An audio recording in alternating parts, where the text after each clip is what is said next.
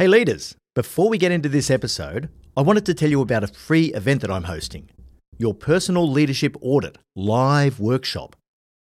I've put the workshop together because if you want to stand out as an exceptional leader, you have to know yourself, inside and out. Understanding your strengths and weaknesses is critical, and for that, you need a high degree of self awareness and a commitment to self reflection. Now, if you're committed to unlocking your leadership potential, then working through a self assessment like this is going to help you to quickly identify a path to higher impact. I'll be leading you through a deep dive into the seven imperatives of my no bullshit leadership framework, so that by the end of the session, you'll know exactly what areas you need to develop if you really want to stand out from the crowd. We're only opening up 150 spots, so register now at yourceomentor.com forward slash workshop. That's yourceomentor.com forward slash workshop. Are you selling a little or a lot? Either way, Shopify helps you do your thing. Shopify is the global commerce platform that helps you sell at every stage of your business. From the launch your online shop stage to the first real life store stage, all the way to the did we just hit a million orders stage. Shopify's there to help you grow. It helps you turn browsers into buyers with the internet's best converting checkout. In fact, 36% better on average compared to other leading commerce platforms. And now you can sell more with less effort thanks to Shopify Magic, your AI powered all star. Most of the business owners who listen to No Bullshit Leadership want to go large. What's so cool about Shopify is that no matter how big you want to grow, it gives you everything you need to take control and take your business to the next level. Sign up for a $1 per month trial period at shopify.com slash leadership, all lowercase. Go to shopify.com slash leadership now to grow your business, no matter what stage you're in. Shopify.com slash leadership. Hey leaders, Em here. We're finalising Marty's 2024 speaking calendar and he still has a few opportunities available. Now, you've experienced the impact that Marty has on the podcast, but that's only a tiny fraction of the impact that he has when he delivers an in person keynote presentation. If you'd like to book Marty to speak at your organisation's event, go to martingmoore.com or send us an email at hello at martingmoore.com and we can chat about how to tailor his powerful message to your leaders to achieve real results. All right, now back to the episode. Welcome to the No Bullshit Leadership Podcast. In a world where knowledge has become a commodity, this podcast is designed to give you something more access to the experience of a successful CEO who has already walked the path. So join your host, Martin Moore, who will unlock and bring to life your own leadership experiences and accelerate your journey to leadership excellence. Hey there, and welcome to episode 56 of the No Bullshit Leadership Podcast. This week's episode Dealing with Change Resistance. You will have to shoot a hostage. For a leader, trying to shift a culture, improve performance, or lift the standard of a team is fraught with danger. Ideally, everyone would recognise the necessity for change, the benefits to be gained, and the logic of the plan. They would then get behind you with their unequivocal support. In reality, though, this is not how the world works. This episode addresses what you need to do when the change management frameworks and theories cease to work because of the change resistance of your people. I've chosen a rather graphic expression for this shoot a hostage because I want to get your attention. This will be one of the key determinants of the success or failure of your change initiative. So we'll start with a quick fly over the top of basic change management theory. I'll briefly talk about the leader's role in change. We'll look at different types of change resistance and the impact it has on the organisation. And finally, I'll put a case for taking decisive leadership action for the good of your people and the organisation as a whole. So let's get into it. Change is all about people, getting them from where they are now to a better place, helping them to change their habits, their views, their behaviours, and ultimately their actions to implement a new way of doing things. But as Niccolo Machiavelli said, there is nothing more difficult to take in hand, more perilous to conduct, or more uncertain in its success than to take the lead in the introduction of a new order of things. Leading change is not for the faint of heart. There's been an incredible amount of research on change and many tools and frameworks created to help us lead change in our organisations. Yet still, as many of you would have already experienced, most major change initiatives fail. What do the basic change management frameworks provide for us? Well, first, a roadmap for how to establish new ways of doing things and to move people from the current state to the desired new state. They focus on people's behaviours and what you might need to do to help them change. They seek to answer the question how do you align people towards a common goal and motivate them to act in pursuit of that goal? Frameworks like John Kotter's Eight Steps of Change or Prosci ADKAR are commonly used to help leaders guide their people through the different phases of change. So let's just pick one. Let's take a quick look at ADKAR, just to give you an idea of how these frameworks hang together. Now, ADKAR, A-D-K-A-R, is an acronym representing the change that an individual goes through. Awareness, desire, knowledge, ability, and reinforcement are the five phases. So, awareness of the need for the change to take place. And obviously, it's got to be a reasonable change that you can buy into intellectually. Then, the desire to support that change. Okay, I understand why we're doing it, and I want to get behind it. The knowledge of how to change, because there's always a learning element to it. Ability to demonstrate the requisite skills and behaviours required. And then, reinforcement to make the change stick. That's that loop that says, I did this, it started to work, I can see the benefits, and I'm going to go and do more of it. Now, interestingly, the process isn't linear, it's iterative. So, for example, a certain individual might acquire the awareness and the desire in the early phases of the change management process. Then, as they start to acquire more knowledge of what they have to do to change and how it affects them personally, this can sometimes negatively impact their desire. And so we head back to step two to work on the desire again. And this is a very individual thing. Everyone moves through these phases at different speeds. Many organisations use the standardised change management frameworks and they spend a lot of money employing change management specialists. Then why is it that so few culture change initiatives are actually successful? Well, the answer is pretty simple. The frameworks are a set of tools that can only be brought to life by strong leadership that drives outcomes. Without strong leadership, the tools are only of marginal benefit. However, the temptation for a leader is to believe that because they've hired the experts and followed the process, change will automatically happen. Let's look at the leader's role in change. Managing change has turned into a multi billion dollar industry. Boards are now talking about it as their top priority. Although, if you listen to episode 54, you'll realise that the influence a board has over culture ranges somewhere between not much and donut. Everyone talks about it, and pretty much every senior executive claims to have made culture change in their organisation. For me, sure, I think I managed to change the culture in parts of the organisations I ran, but I would in no way suggest that I changed the culture across the board. After five years running CS Energy, and I've got to tell you, I was going like stink on culture change as hard as I could. But I can honestly say there were pockets of the organisation that had a culture that would be the equal of any office you would find on the planet. But equally, there were pockets where I was actually embarrassed at how poor the culture was. And this was in the same organisation. This is because so much of the success of change depends on individual leaders through the line. It's the individual leader that determines what standards they set for their team, what behaviours they allow, what things they turn a blind eye to, what things they emphasise as being important, even the extent to which they will tolerate the resistors in their team. Now, it's very difficult, even with your direct reports, to see exactly what they're doing in terms of their team performance in real time, although eventually, of course, the results will tell the story. But if you think all the leaders through the line are implementing the directives and standards you're trying to set at the top, you would be very much mistaken. This is why the foremost obligation of a leader is to build leadership capability below you.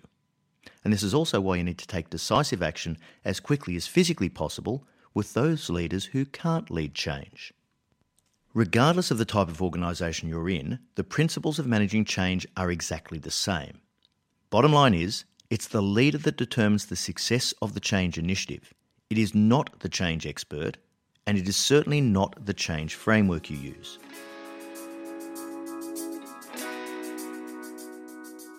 Change resistance comes in many forms. And I just want to share a few of my observations having lived the dream on numerous occasions. As a leader, you need to be really vigilant to look out for all of these. The overarching principle you need to understand as a leader and have a firm belief that guides your actions is this. We would love everyone to make it through to the other side of change, but experience and human nature tell us that not everyone will. Some people, through no real fault of their own, whether it's a lack of resilience or other psychological or emotional issue, and others because they willfully choose not to get on board with change. For those who simply can't cope, you give them all the support you possibly can within reason to help them to make it. However, the faster you identify that they're not going to be able to make the transition, the better. For you, for the organisation, and for the individual. It has to be really clear to all your people where the boundaries are. And I've had to say to people in the past if you can't get on board with this change, then you're going to have to make a decision. The change isn't optional, and as much as I can give you support, if you don't want to make the change, then it will be really painful for both of us and it can only have one outcome. So please make a decision. It's important that as a leader, you force the choice. You have to make it clear that not changing is not an option. Let me say that again, because this is the cornerstone concept of change. Not changing is not an option. I still love you, I want the best for you, I respect your choice, whatever that is, but you are indeed making a choice and I have to make decisions for the good of the team and the organisation based upon the individual choices that people make. With good people, you need to give them that respect and courtesy while in no way diluting your resolve to make the change happen and to make it stick. Then, there are the defiant ones. Some people are outwardly resistant and defiant. Now, this doesn't happen very often, but when it does, it still surprises me, and I must admit, I find it as amusing as hell. It goes something like this I'm talking to a lower level guy. Yes, it's always a male and it's always a frontline worker who says to me something to the effect of, Mate, I've been here for 20 years. I've seen a dozen of you guys come and go, and you try to change a few things, but then you're gone and everything goes back to the way it was. I was here before you came, I'll be here after you leave, and nothing's going to change. So, it's always the same for me. I show enormous restraint in resisting the urge to sack the person on the spot because when I step back and think about it, this is actually gold. It tells me so much about the organisation, the people, and most of all, the leadership. If I've got a low level punter who's brazen enough to say that to the CEO, then he must be running rings around his own managers. So then I map a line from that individual back to my direct report. Every single leader in that line is then suspect of being a weak leader who has no boundaries on the workforce and no control over what happens. So I start at the bottom and work my way up through the layers of leadership to plot the weaknesses, so I know who needs to go and who gets to stay. It's not the fault of the guy who said that to me. People generally only do what the culture and leadership permits them to do. Remember, the standard you walk past is the standard you set. This is one of the reasons why it is so important to get out and talk to the people in your team at all levels. If you just rely on what gets presented to you through your direct reports, you may start to believe your own bullshit, particularly in times of change and transformation. You develop a skewed view of what's really going on, and ultimately your bullshit detector becomes weak over time. Before you know it, there you are at a board meeting, a networking event, or a job interview, making fanciful claims of being a transformational leader who drives culture change. In reality, leaders who can truly drive change are pretty rare just ask the people who work for them. Hey guys, Em here. We love that so many of you are taking the gold from this free podcast and implementing it into your leadership toolkit. However, if you're looking to lift the capability, confidence, and performance of your organisation, we offer a range of opportunities to work with Marty directly. For executive teams, we run a leadership development intensive, a highly practical and direct two month intervention based upon a targeted program of foundational education and face to face action learning sessions with Marty. His keynotes are always incredibly impactful at leadership conferences or team building days and are perfect for that hit of no bullshit leadership tailored specifically to your organisation's context. He also takes on a very small number of one on one mentoring clients each quarter. So if you'd like to know more about working with Marty, just shoot me an email at emma at yourceomentor.com. Okay, back to the episode. Now, the cases I've spoken about so far are pretty obvious and relatively easy to deal with. The biggest problems come when you have an opinion leader in the business who covertly resists change and influences other people to also resist. It screams of poor culture, dependent, avoidant, conventional, oppositional culture. This is the unhealthy passive aggressive culture that can so often be prevalent in traditional long standing industries, particularly those that feel they operate with the protection of labour unions. These people, and yes, it's most likely that you do have some of these in your organisation, will hold the whole organisation and everyone in it to ransom. They will white ant and undermine anything you try to do. They will reason with the silent majority about why management is wrong and the change is bad. They will spread fear and rumours about the detrimental nature of the change to individuals.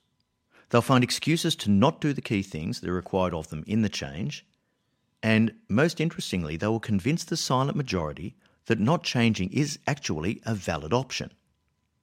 Now, in all three types of resistance, the impact of these resistors on your organisation can't be underestimated. It's amazing how a few bad eggs with a strong power base can sway a workforce in a way that the formal leadership line can't. This is because quite often they are more committed than the leadership of the business. They may have more to lose than the leadership, including their power base, and sometimes they feel that they're a protected species. You have to root these people out. They don't always show themselves as plainly as the punter I spoke about in the first example, who told me in no uncertain terms what he thought. They may hold a relatively senior position and will almost certainly have a level of power and standing within the organisation. And they are poison. If you allow them to go unchecked, it will end badly. You won't be able to drive the change you're trying to lead, your organisation will suffer financially and culturally, and the flow on effects are incredible. Once the resistors win a battle, it emboldens them, and anything you try to do as a leader, be it big or small, will become more difficult. So, what should leaders do? I want to be really clear here, which is why I've chosen such a graphic expression. When you come across someone like this, you have to shoot a hostage. There is no other way. In every major change initiative I've undertaken, it has been essential sooner or later. And trust me, you want to err on the side of sooner. Most leaders wait too long, forlornly hoping that the resistor will decide to get on board, which, by the way, I have never seen happen. Not only that, many leaders rationalise that everything is working well despite their weakness in inaction and they turn a blind eye. I also want to be really clear that this has nothing to do with being tough, oppressive, or intimidating. It's simply about having the strength to put the good of the team and the organisation ahead of your own fears, and certainly ahead of the selfish agendas of those who would stand in the way of sensible, positive change. It should be easy to work out who it is that needs to go, and there may be more than one. To be clear, it's likely to be a relatively senior person. It's likely to be someone that has a measure of respect with their team, which may not necessarily realise that this leader has been holding them back for years. It's like a weird case of Stockholm Syndrome. They'll generally be knowledgeable and have significant expert power. In short, it's someone that everyone else thinks is indispensable. Shit, they think they're indispensable. Otherwise, they wouldn't have the gall to pit themselves against a necessary and value accretive change initiative. They need to be terminated quickly and emphatically, and people need to know why. If you truly believe that the organisation and the people in it are going to be better off through the change, then why on earth would you risk all of that because a handful of self interested people want things to stay exactly the way they are? In order to lead change, you need to be strong and make decisions for the good of the people, even when it's at the expense of an individual who refuses to play ball. But the benefits of shooting a hostage are incalculable. It's like a cancerous growth. Clearly, if you don't want to spread through the whole body, so to speak, you need to cut out the tumour. But more importantly, by removing a resistant individual, you create a positive force for everyone who is left behind. You've just demonstrated a couple of really important things to the whole workforce. First, not changing is not an option. Second, no one is indispensable. Not you, not me, no one. Third, passive aggressive resistance and white anting simply won't be tolerated. You've also earmarked yourself as a strong leader who believes in doing the right thing and isn't going to let the organisation be held back by a few bad eggs who'll do whatever they can to try to preserve the status quo. This might all sound a little harsh, but believe me, it is a necessary part of leading change. And when your culture change initiative stalls and you don't know where to go, look to this one. Most major culture change fails because the leadership isn't sufficiently committed to seeing it through and doing whatever it takes to drive the change. They kid themselves that it's all going swimmingly, but they aren't prepared to do the difficult things that would make the change a reality. Don't get me wrong, everyone needs an opportunity to change, and they need your support, and they deserve a chance. But you can't afford to make it optional for anyone. All right, so that brings us to the end of episode 56. Thanks so much for joining us, and remember at Your CEO Mentor, our purpose is to improve the quality of leaders globally. So please share it with your network, and if you're an Apple listener, please take two minutes to rate and review the podcast, as this is how we reach even more leaders. I look forward to next week's episode challenging, coaching, and confronting. Until then, I know you'll take every opportunity you can to be a no bullshit leader.